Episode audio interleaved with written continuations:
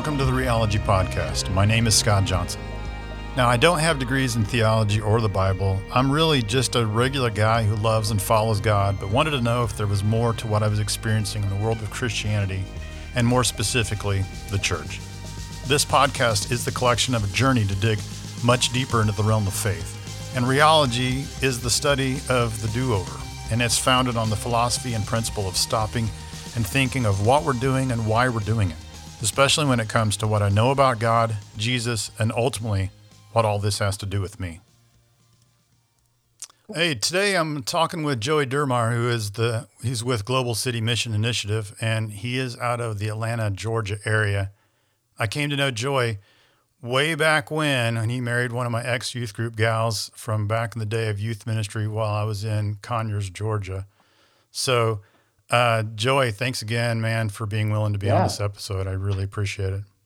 Man, I thank you for the opportunity. I'm excited to uh, to talk and I'm excited to share. So Cool. yeah, Well, um, a few weeks ago, I reached out to Joey to, to chat and to catch up on life. And I'd noticed uh, previously that he had moved from a church ministry to a new gig with Global City Mission Initiative, as I just mentioned, which is an organization that's centered on helping to make disciples and to help other ministries, including churches, to do the exact same thing. Hmm. And that move piqued my interest, and I thought that he would make a great partner for Realology. And you know, since we're both trying to accomplish the same things. And Yeah. after the conversation, I immediately knew that I needed to interview him for an episode. So, how about we start here with maybe you can kind of back, you know, go back a little bit and kind of talk about, you know, how you got into ministry and and and that kind of stuff. yeah. Uh, you know, I um, I got my call into ministry uh, senior year in high school. You know, um, I wouldn't say it was anything uh, crazy. You know, I didn't have like you know the heavens open up or anything. It was just a feeling that I was like, man, I just really feel like I want to serve uh, the Lord and I want to serve the church. Um, and so I, I, when I was a senior in high school, I, I graduated high school, went to ACC, which is now Point University. That's where I met my wife, April. Um, and uh, once once we came out of there, I we moved to Florida and I started doing youth ministry, and that was really where I thought I would spend my career. Like that was that was it. Mm-hmm. And then um, about a year and a half in, senior guy at the church I was at left, um, and I'm kind of left the only guy on staff uh, at a small church in Florida, about 80 people. And so, um, you know, I was just preaching, leading worship, doing kids ministry the whole time for for another six months or so. I think it was maybe maybe a little shorter than that. And I just really enjoyed preaching, and some of the people in church really responded to it. After doing some interim, I eventually became the senior minister of the church. It was there until 2012. Um, once we kind of had our daughter, we were there for a little bit longer, and then we moved back here to Georgia, where I am now. And uh, again, transitioned. I was a senior uh, leader, uh, senior minister at a church, uh, lead pastor at a church here in the area where I was at. Um, after did that for about three years or so, and then transitioned from there to do discipleship ministry. I was a discipleship pastor, and I've done that for the last six um, before transitioning into where I am now at Global City Mission. Okay. So the question would be, and I mean, obviously, you know, I've already talked about this, but um, can you talk a little bit about like when was it? When did you start first start feeling that maybe, you know, there there's more than kind of what you had been experiencing in the world of being a pastor in a church? Yeah. So it's funny, the, the seeds of it really started within six years ago. Like the seeds I can see now were planted early on, literally from the moment I stepped into this last position I was in. I ended up meeting some guys who were who were doing uh, disciple making movement kind of stuff, DMM kind of stuff, Mhm. and just started hanging out with those guys. Um, mainly out of desire to understand discipleship better because that was my job, right? I was, you know, Right. I'm, I'm the discipleship pastor. I didn't know how to disciple people. And it was funny. I, as I as I spent more time with them, the less the real I realized I knew less about discipling people than I thought I did. Yeah. Um, and I was just intrigued by the simplicity of that. Um, and really, they, in their own ways, not in a very upfront way, but just in a spending life together kind of way, they, they just really began to challenge my view of like, hey man, what's really important? What really, what, why, why is this stuff really that important in the church? You know, mm-hmm. why are some of these things that we sort of feel like are really important, are important? And yeah. then about three years in, so halfway through my time there, it just was starting to hit me more and more. And, and to be honest, I was really hitting a wall of frustration mm-hmm. because more and more I just became disillusioned with what I saw were big deals in the church, things that I mean, I, I mean, I was trained to do this stuff. Yeah. But then I was reading the scriptures and I was going, this is just not the same. Like I am just right. really becoming frustrated with the the the separation between what I see in the scriptures and what I see in, in the Christian life. Mm-hmm.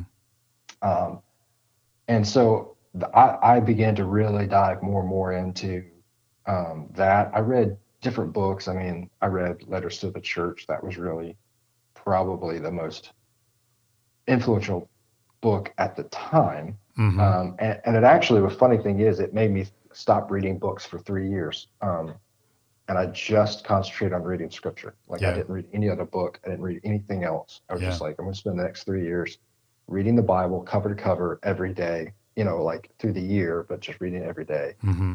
Um, and I was just felt that pull. And the more I did it, the more I was like, God, we are so off base. Mm-hmm. Um, and, and I'm, I'm just spinning my wheels doing stuff and concentrating on things that just don't matter right in the grand scheme of things yeah yeah so yeah um, and it's in that process it was over those years that i learned about um, gcmi global city mission we'll talk more about in a minute but because mm-hmm. i have a buddy of mine uh, that i knew from florida that made the transition to working for them and so we he would come through town and we would have dinner or lunch and catch up and I'd want to hear about it. And in those last three years, I really was feeling this need, a desire to move out of ministry, like traditional ministry, wanting to almost really consider missions. Like I was almost like, maybe we should just go to a foreign country hmm. because mm. it would be so much easier. Mm-hmm. I just need uh, that in my mind. That's what yeah. I thought. Like, right, right. We just let's get rid of this cultural context that I find myself in yeah. of what church is, and let's just start from scratch. Um, and uh, and so I kind of was like looking for that kind of is that even a reality? Could I do that? Would that what that even look like? Yeah. Um, and it was interesting because GCMI was very similar, or Global City Mission was very similar to the DMM stuff that I had um, been already kind of a part of and started doing on my own with these guys I met. Yeah. It wasn't a huge it was almost like, wow, here's here's another organization that's actually doing this. Because mm-hmm. the guys I knew were just just guys. They weren't really part of an organization. They were just guys who um, are doing sort of real discipleship oriented stuff. So mm-hmm. I was just like, yes, uh, this is something that I want to do. Yeah. So we, you know, September 2020, I, I they had a position open, um, and um, I was talking to my wife about it, April, and she was like, "I really feel like that's something that you would be good at," and and so we started talking, and you know, a year later, I was launching full time into GCMI. Yeah. So tell, talk about what that looks like. What you know, you you talked about, uh, you know, knowing somebody who's already doing that. What, mm-hmm. what is what is GCMI about? What's what's what are they about, and what do they specifically do tangibly? Yeah, so GCMI Global uh, Global City Missions. We are a disciple making church planting organization um, who plant simple churches, um, and our vision is to see disciple making movements in global cities around the world, starting in North America. So, our vision as a as an organization really is about how do we reach um, people, uh, especially those who may have migrated or immigrated here, uh, for the gospel. Mhm. And we're doing it in very simple, uh, ta- reproducible ways because we're focused on we want to make disciples, not Yeah. just attenders. Right. Um, so we don't plant churches in the normal sense of building brick and mortar. Mhm. Um, organ- we plant house churches that start off as discovery Bible studies and grow into that. So really, we're doing three things. One is we're doing cross-cultural evangelism. Um, two, we're also wanting to equip believers, individual believers, Mhm. um, to better embody the Great Commission in their own life, as well as we're in we help churches uh, to sort of better reach their communities through evangelism trainings, discipleship trainings, coaching, this sort of stuff. yeah. Because because we want to help churches develop a missional heart to, to see their their their church, uh, the communities as mission fields, but then also to actually make disciples, Yeah. right? You know, um, and so with GCMI at, in mobilization is I am uh, in one front I do missionary recruitment and development, but the other end, the part that I feel particularly passionate about, it's my giftedness, I think it's and it's still I believe a calling is um, the church equipping and church partnering part. I love to see. I want to help the body of Christ be the body of Christ, um, and really try to be a voice in church back to the what I see in the scriptures, which is a real central focus on disciple making, Yeah. um, and not just attendance based tenders, hmm you know, kind of thing. So, what's the process of finding um, a missionary that's willing to do that? Yeah, so I mean, we a lot of what we do right now is is you know, looking for those college kids that are interested in, in it. But I've also one of the things that we're running into, we you know through databases and talking with uh, churches and uh, uh, to go into conferences, we're also seeing a lot of people who are in the second phase of life hmm uh, hitting retirement age going, I just want to do something special with the last years that I have. Right. Um, and what's interesting to me is how many people in in their 60s are looking at the church and going, "Is this really what Jesus wanted from us? Is this really the the focus that we're supposed to have?" Right. It's been it's been really amazing to see, not just young adults but also seniors starting to go, "Man, I just want to I just want to be a disciple maker because I think that's who Jesus was, and I want to embody that."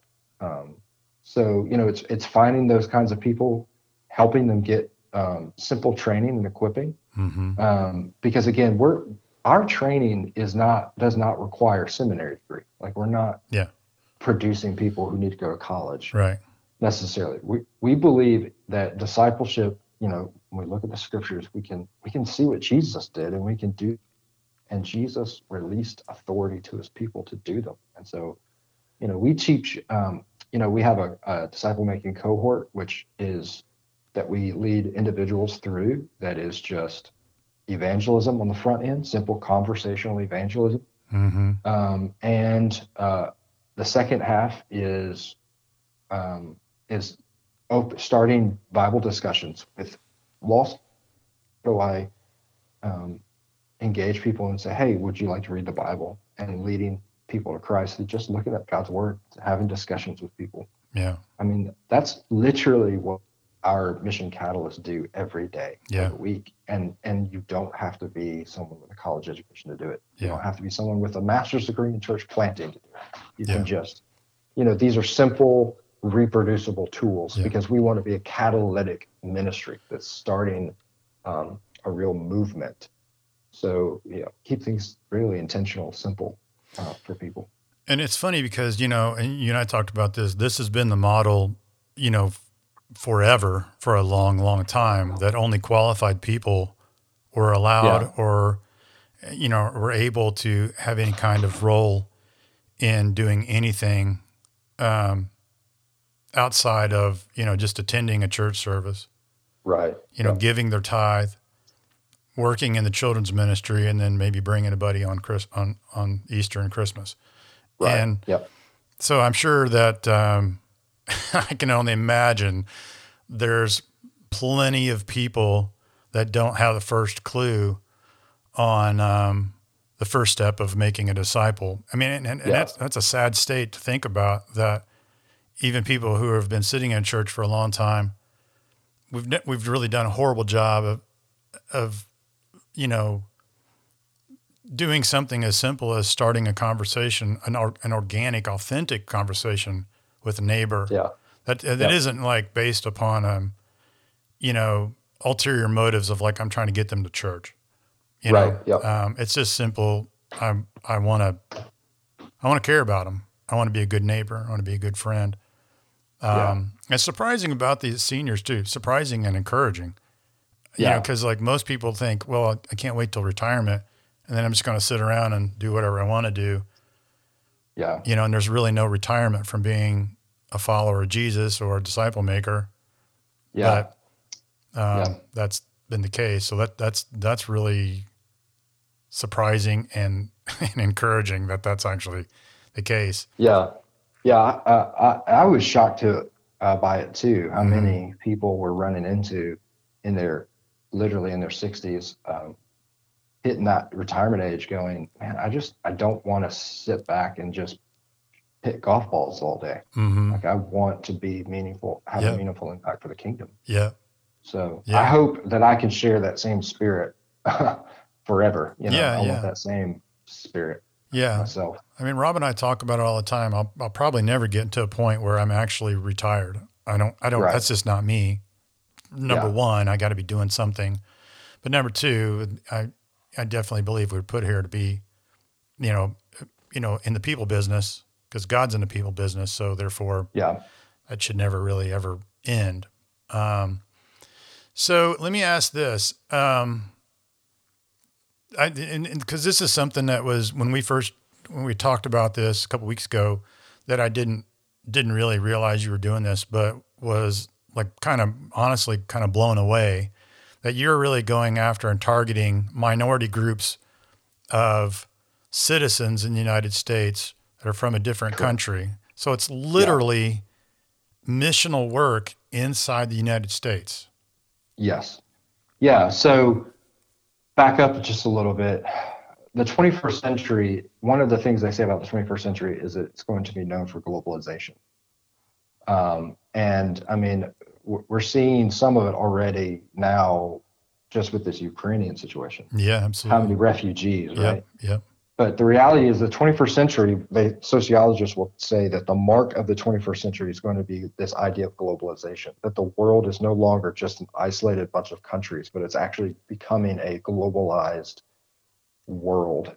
And so, you know, they estimate pre pre Ukraine, pre even 2020, it's estimated that right now, somewhere in the world, 300 million people live outside of their country of origin, just period. Yeah. Wow. The United States has conservative estimates put it at 50 something million, probably more closer to 80 to 100 million people who live in places outside of the country of origin. Hmm. And so, and these people are not ending up anymore just in New York City or in Los Angeles. Right. They're, they're coming to places like Atlanta, Yeah. like Chicago, like Dallas, like Phoenix hmm you know, Phoenix right now is one of the main hubs for Syrians. For some reason, that's just where Really? they're migrating to. Yeah, it's Hmm. mi- they're migrating to, to, to Syria. So um, we actually have a team in Philadelphia that is reaching Syrians, that's reaching Afghanis, who's reaching um, all these different people groups hmm that, quite honestly, when you start thinking about the country they came from, you can't go there or you Yeah. can't go there openly. Right. But yet the Lord has put them on our doorstep. Yeah. So that's one of the things that we talk a lot about. It's like the harvest is plentiful. God is giving us a harvest. Um, and that, which really for me shapes a lot of some of the, the, the things that I want to tell churches about because we can see these people coming into our country as a problem or we can see them as an opportunity. Yeah. uh, that's really a matter of choice. But I think I think God has given us an opportunity to reach them, hmm you know, to to love them. And so yeah, I mean, just in the city I live in, Atlanta, I mean, we have one of the fastest growing Southeast Asian populations in, this, in the country. Yeah. Wow. Um, you know, 20 minutes from where I am, we have a Korean population, almost 22,000 strong, um, that is growing and growing. Yeah. Um, so, yeah, we we also work cross culturally, and we want to help churches work work cross culturally too, Yeah. um, if they can. Well, speaking of that, so what does it look like? I mean, uh, when you go and and I mean, how do you find a church? I mean, and I'm I'm saying this because you know, obviously, we're from a lot of different churches that typically are not really thinking outside of their own building a lot of times, right? So, Right. How, what, does it look like for you, and what's a process for you to get in touch with the church to help them start thinking outside of the box a little bit? Are they already kind of there? Do you feel like you're trying to, you know, work them into understanding the facts of the case, or or a little bit of both? What's what does that kind of look like for you?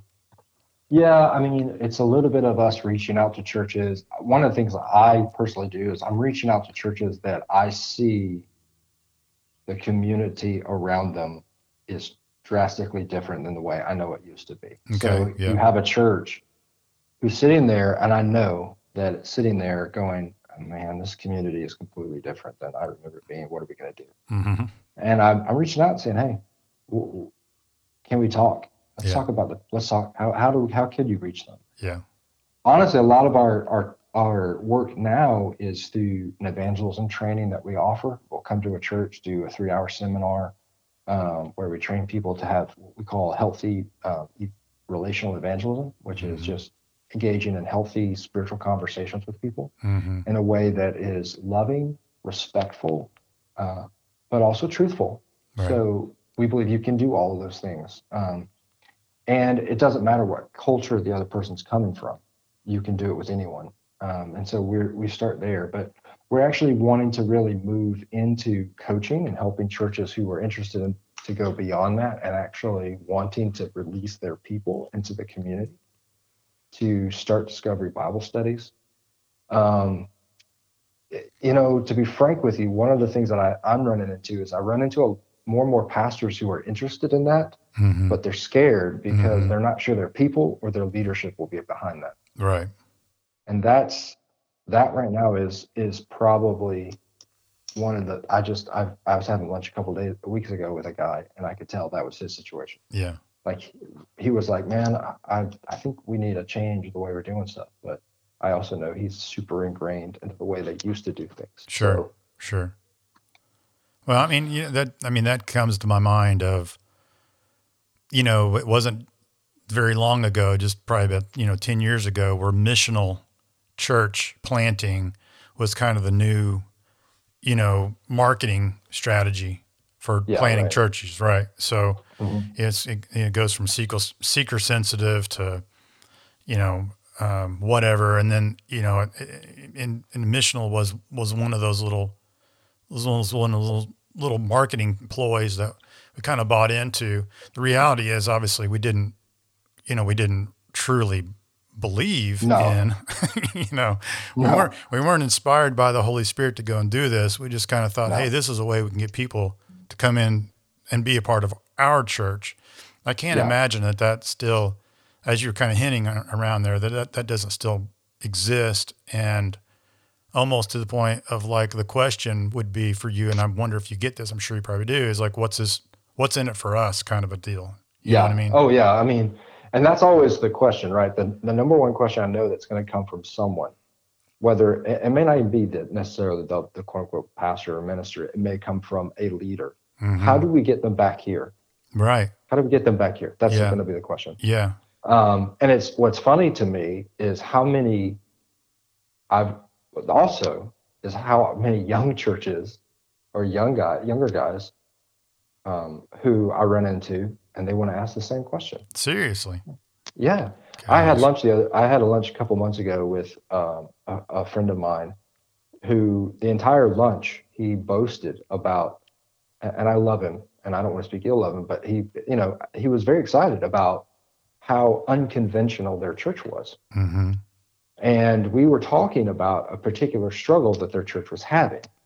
And so I suggested something that I thought he would be up for. Oh, you want to talk about unconventional? How about this? What if we did this? Right. And, and it was funny to me how conventional he immediately went. Immediately. Well, but we still got to have this kind of programming. Why? Where, where in this book does it say you have to have that kind of program? Right. You know, where in that book does it say that it has to look like that? Where in this book says that those people you're connecting with have to come back to your building? Oh well, but no, no, no, no. Yeah. Yeah. So even this very guy who wants to say he's very, it's, it's I, I affectionately refer to him as non-traditional traditionalist. Yeah. Because it's like you. I used you, to call it you, the new traditional church. Yeah, right. You just have you're just you're you're running into a great opportunity. God mm-hmm. is presenting you a great opportunity to step outside the box yeah. and be okay, and yet you you're just immediately going back to the box. Right. And some of that, frankly, in my opinion, is training and yes. teaching. Sure. It's education. Sure. Because that's you know you were talking about um, don't know how to make disciples. The truth of the matter is is that there are probably a lot of pastors who don't know how to make disciples. Oh, absolutely. Because we weren't trained to make disciples. No. We were trained to be CEOs and to run an organization. Mm-hmm. And um, I was just telling an older guy at a church last night this very thing. I said, you know, the problem we're running into is reality mm-hmm. of, of the of, on the ground mm-hmm. and the mm-hmm. needs of the of the lost and the education that new guys are getting are so out of whack with one another. Yeah. That when guys are going to get on the ground, they're going to come in and they're they're just gonna they're gonna fizzle out, not yeah. because they don't have a genuine calling, but because they don't know anything else to do. Yep. And they're so ingrained that they're afraid to even think outside the box because, and this is the this is the sad part of it, because they've been taught that anything outside of that is unbiblical. Yeah. Right. And that's that's that's unfortunate. It is because like this is the biblical way of doing it. We have right. church services. Everyone gathers on Sunday and right, does right. this, and and and while and the more I've thought about it, the more I've realized that's an interpretation of Scripture, but that's not the only way that that could be done. Right. Exactly. And that's something that I've, I've spent several episodes talking about the idea of what is church and what is ecclesia and Mm-hmm. Um, and you and I were talking about, you know, that that the church is just one tool. Yeah. It's not that it's bad. It's not that it's it's definitely not you know biblically mandated anywhere.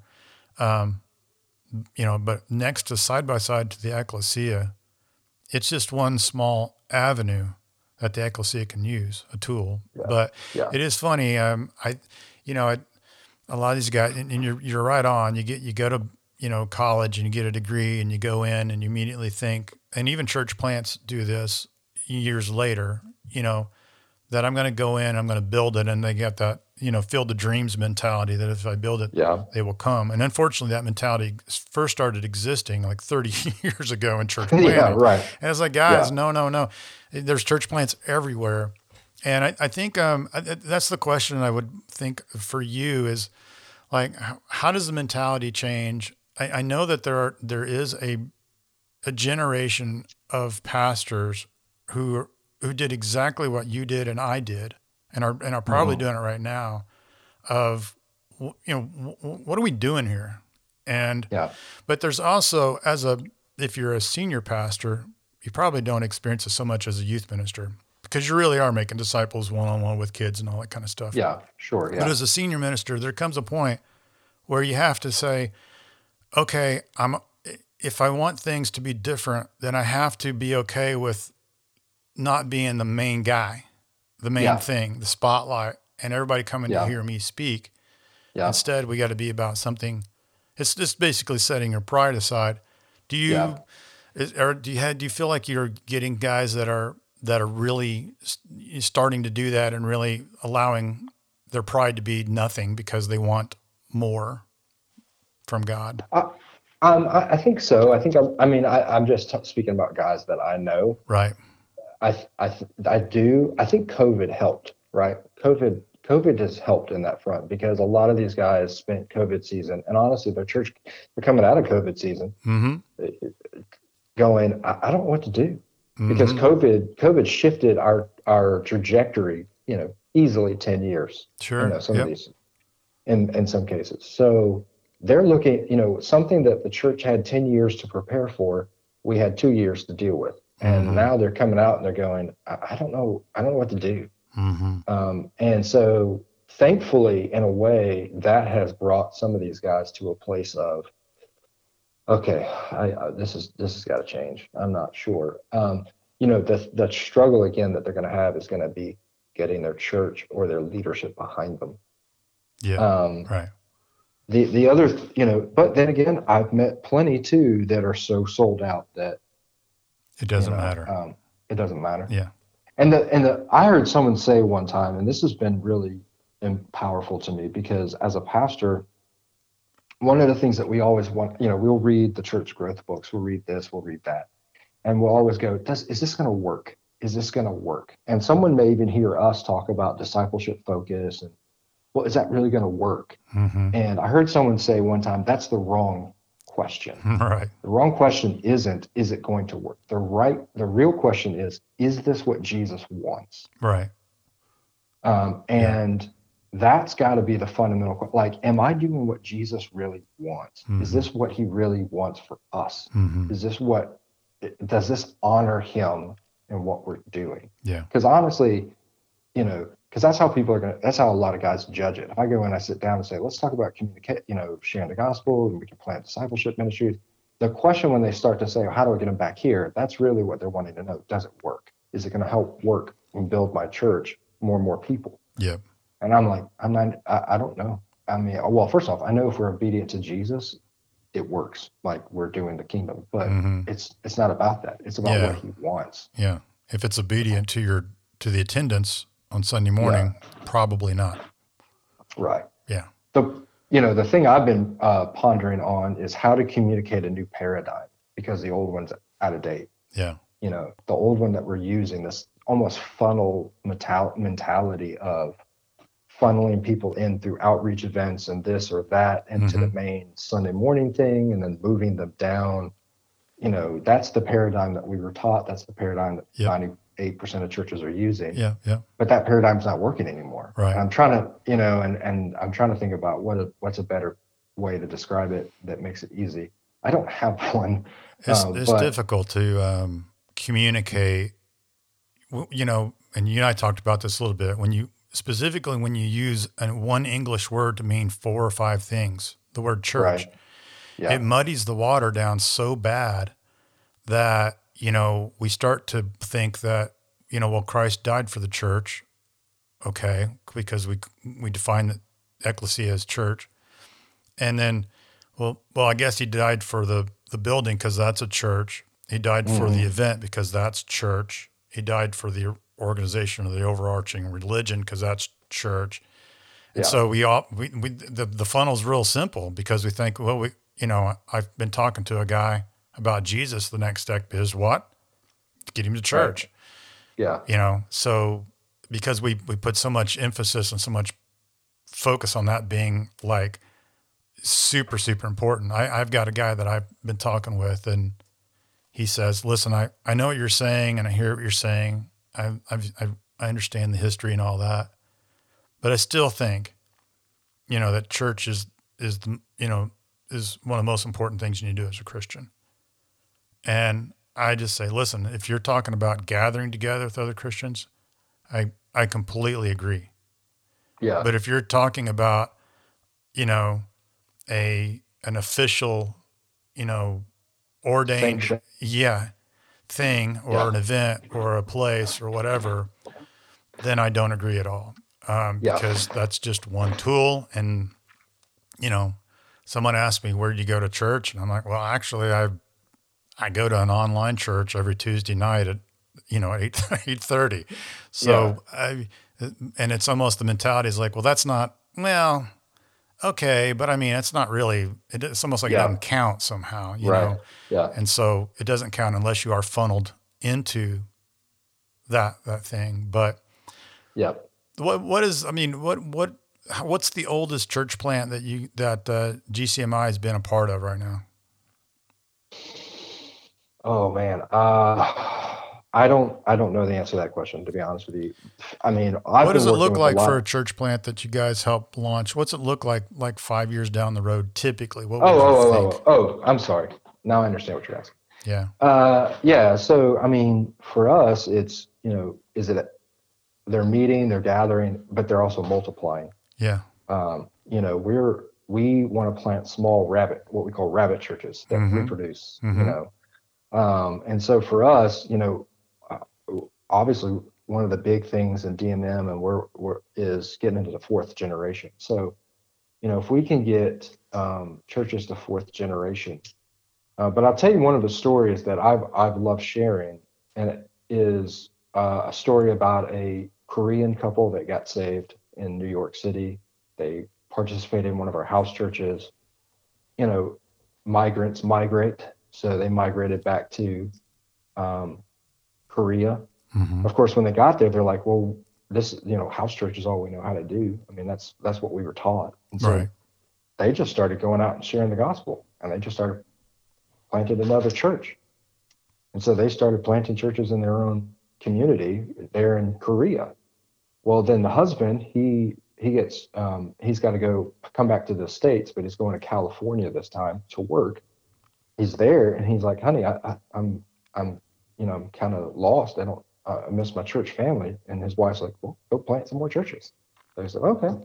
So here he is he's back in california. Yeah, and he starts he starts reaching out to guys he works with. And he starts reaching out to, to other koreans that he knows.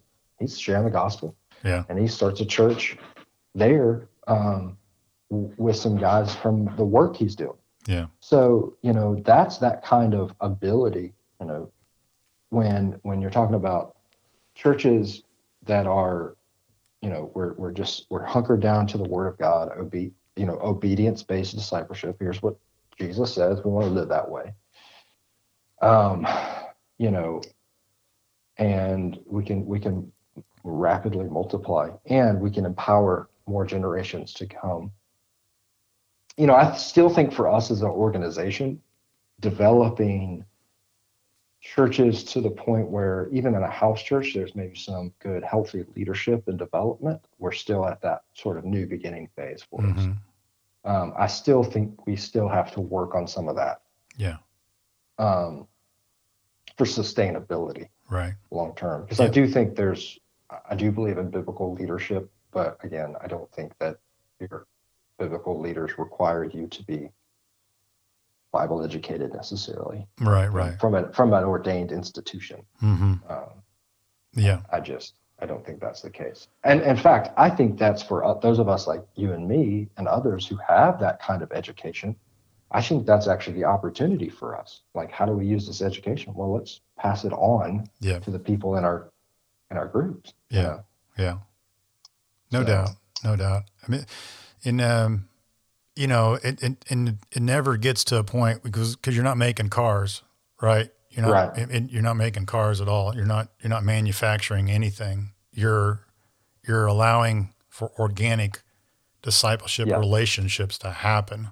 So you're trying to find the nice greenhouse effect, right? So that all the, the you know the climate's right for for that, and Yeah. um, and it's never perfected. It's never because it changes and people are different and whatever, but just gives them the op- opportunity, like you said, it, empowers them to like take it and go and allow God Yeah. to lead them. That's one thing Yep. too. Like it's it's always difficult thinking about being a pastor and sometimes I've always thought, well, it's like I'm the I'm the voice to the people, and I'm like, wait a minute, wait a minute, that's like a priest, you know, because God has a relationship with these people just as much as He has with me.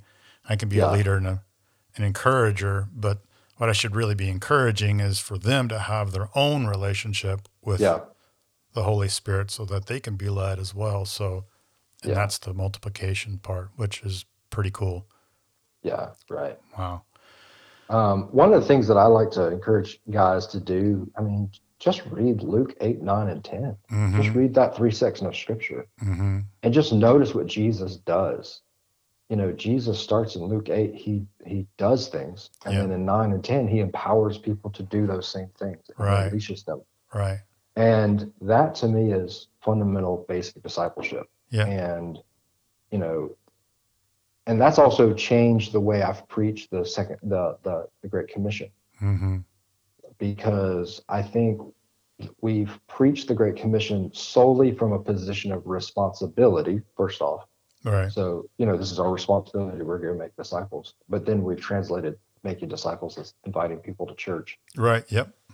Um, but what we, but when I started thinking about it, I started thinking about the Great Commission more as the right to do something. Mm-hmm. That Jesus is giving me the authority Yeah. and the right to go plant churches. Yeah. Yeah. uh, Jesus is, you know, so I was preaching this at a church recently. I don't know if they will ever have me back, but um, I said to them, um, you know, Jesus has already given you the, the authority to go make disciples. You don't need a pastor or a church organization to say to you, you can go do that now. You already have that. Right. Our job as leaders is simply to equip you to go do that, Yeah. not to give you the authority to do it because you already have that Yeah. we're just the equippers. We're Yep. just the hey, how do, how can I help you Mm-hmm. go do that? Mm-hmm. Uh, um, and that's that's a subtle change, but I think that's an important change because again, it's not a matter of our people give us giving them permission. It's us actually giving them the tools, maybe, or Yeah. the encouragement, or Yeah. just the the love to go do something. Mm-hmm. You know. Well, Um, it's because I'm, how many times have you had people come to you say, "Man, it would be great if we had a ministry like this," yep. and I, right? And I'm 100 like, times. Yeah, that, Yeah. that sounds like something Jesus has called you to do. I Yep. think you should go do it. Go for it. Yeah. Go for it. Knock yourself out. Absolutely. Yeah. Yeah. And it, it makes me think of, you know, I shared this in the book and I've podcasted as well, the whole Dones, you know, Yeah. group of, you know, documented group of, of people who they're just tired of not being a part of something that's powerful. And Right. they're yearning for this. They're, they're wanting to be equipped. They're wanting to be sent. Um, and um, because they're typically finding God more when they go and talk with their next door neighbors than when Mhm. they go to a church service, and that should be the way it is, you know. Yeah. You know.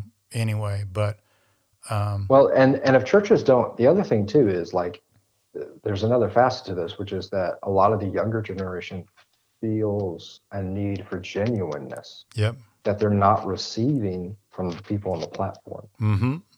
So I think that the, the current paradigm and those guys that want to stay in it, the inevitability is they're going to lose more and more connection with a younger generation. They're going to wonder why is the generation walking out of our church? Well, because that paradigm doesn't work for them anymore. They don't want a person on a platform telling them what to do. Right. They Yep. want someone who's going to rub shoulders with them, cry with them, pray with them, Yeah. guide them, be in the muck and mire with them. Mm-hmm. Um, so you know that that's another facet too. That you know, and the Dones make up with that some of that They do. as well. Yeah. I mean, But- we're talking about, you know, I've had a friend of mine say, like, no, you're just talking about people who are mad.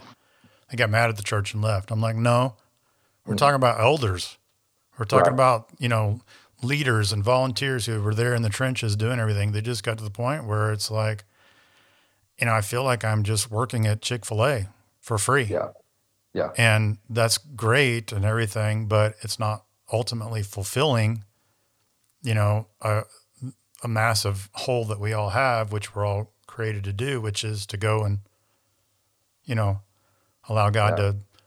to lead us to be uh, his hands and feet instead Yeah. of, you know, the hands, all the hands ever do is serve communion or the feet, all they ever do is help people park their cars or whatever. And it's just a much bigger and greater need. And, and, um, specifically for a, a movement like the church movement, it's really not done much of anything in centuries.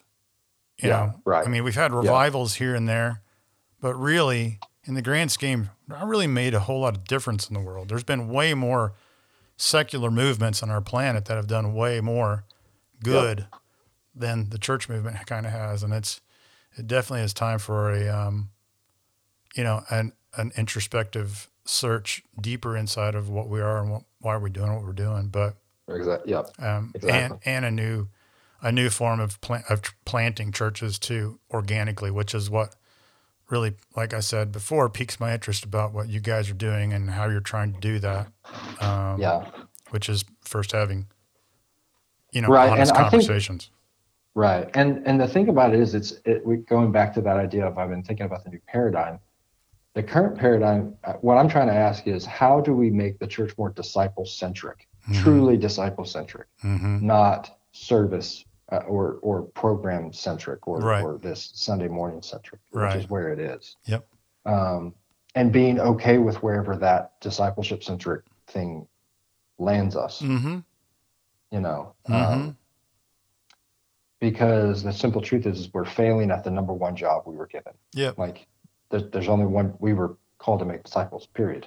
Right. Nothing else, Sure. you know, Yep. and we're falling down on the one job we have Yeah. in many ways Yeah. For a long time. for a long time. and we're you know an advanced civilization right now and um, Mm-hmm. you know as i told you I've, I've worked in the business world for you know 15 years and the business world gets it they try to Yeah. stay relevant cult- culturally relevant at, at all times the church just has never ever even thought about what that means and, Yeah. and like you said the one thing we've been tasked to do um, Well, yeah, and I always think of it not to start a whole nother long conversation, but I always think of it the difference between I'm, I'm trying to think of this analogy between Blockbuster and and uh, Netflix, right? Mhm. I remember when those two things were going off together, mhm. and and I feel like the church is still trying to operate on a Blockbuster yeah in a building thing, yep building brick and mortar. Yep. Give us your membership card. Come here. yep And Netflix blew it out of the water because the Netflix was like, no, you Yeah. can do things on demand yep and and that right there is one of the i think one of the most central important changes culturally for Mhm. us as americans. We now live in an on-demand kind of world. Yeah. And um, and what that means is too is we want it to fit within our life. Right. Right? And so again part of the reason why church is no longer going to be effective is because it do, if my life doesn't i don't want to center my life around it. Like i've got other stuff right. Yeah. and the great thing about discipleship is discipleship is about fitting into the rhythms of life, Right. not not bent on one thing. Yep.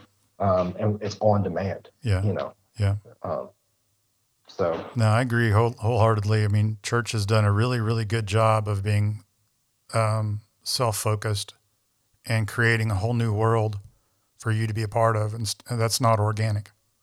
Right, And Yeah. uh, it eventually just it comes out. You, you see it Yep. eventually. And um, for me, for one, I'm super grateful that there's organizations like your guys's that are really, you know, seriously doing something about it and, um, you know, striving to, you know, not only organically help it begin in, in certain areas, but to help try to bring about the church as well to get on board. And, you know, that's a, it's, it's probably a much easier task to get people to go into the inner city and start a church than it is to go and talk to an existing church about even possibly being Yeah, involved right. in one way or the other. But yeah. And and one of the things too, like before we get off, I want to Yep. make you know sure people here is like I love the church, man. right. I love it. Yeah. I love the body of Christ. Like I I still feel a deep calling to it. Like I don't feel the Lord has released me from that calling Right. of helping the church. Um, yeah. Because it's easy for people, I think, sometimes to hear these kind of conversations and they go, "Well, these guys just hate the church, man. They're No, just- absolutely. They're just down it." And like that's the complete opposite. Yeah. Yeah. It's actually out of a great love and concern. Yeah. Absolutely. For And I, this. I've told people that too. It's like if I actually hated the church, I would never mention it in any episode or any book or any anything I ever did or said. And it Yeah. is you're absolutely right. There's I do believe there is still a place for church in our world. I'm just tired of the church not being effective Right. what, they, right. what they should be effective at. You know, Yep. so exactly. hopefully uh, we can solve that problem in the next month. I'm sure, right? Yeah. Right. We can do it. We can do it. Oh, gosh. we can do it. Yeah, yeah. We can we can change centuries of church Mhm. life Mhm. uh, in a matter of Yeah. uh, a month. Yeah. Oh well, one step at a time. that's right, man. Well, Just dude, gotta appreciate your time so much. Thanks. Thank yeah, you. so much. I definitely do. I appreciate the opportunity to talk about just church and Jesus and and and what we're doing at Global City. So I believe wholeheartedly in our mission. That's cool. Well, we've come to the end of this episode, and I want to thank my friend Joey Durmire for his time and his willingness to share. If you'd like to take a closer look at what they're doing here in the United States, I invite you to go online to globalcitymission.org and read up on everything that they're doing. And of course, I'd like to encourage you to be willing to rethink, research, and rediscover the mysteries of God, the life of Jesus, and the purpose of the ecclesia, which is us. Now, what I'm asking you to do is typically not a very easy task, and nor is it popular. And some might even say all you need to do is go to church and listen to the sermon, and your life will be pretty good. But unfortunately, that's just not nearly enough. I encourage you to take a hold of this faith in God with both of your hands. Claim it for your own. Investigate God, get to know Him on a much deeper level, but just remember that it all starts with a willing spirit to stop and think. If you spend any time learning about this Jesus that we talk about in any of the four books that are dedicated to his life in the Bible Matthew, Mark, Luke, or John you're going to quickly see that his message revolved around this very same mindset. Stop and think.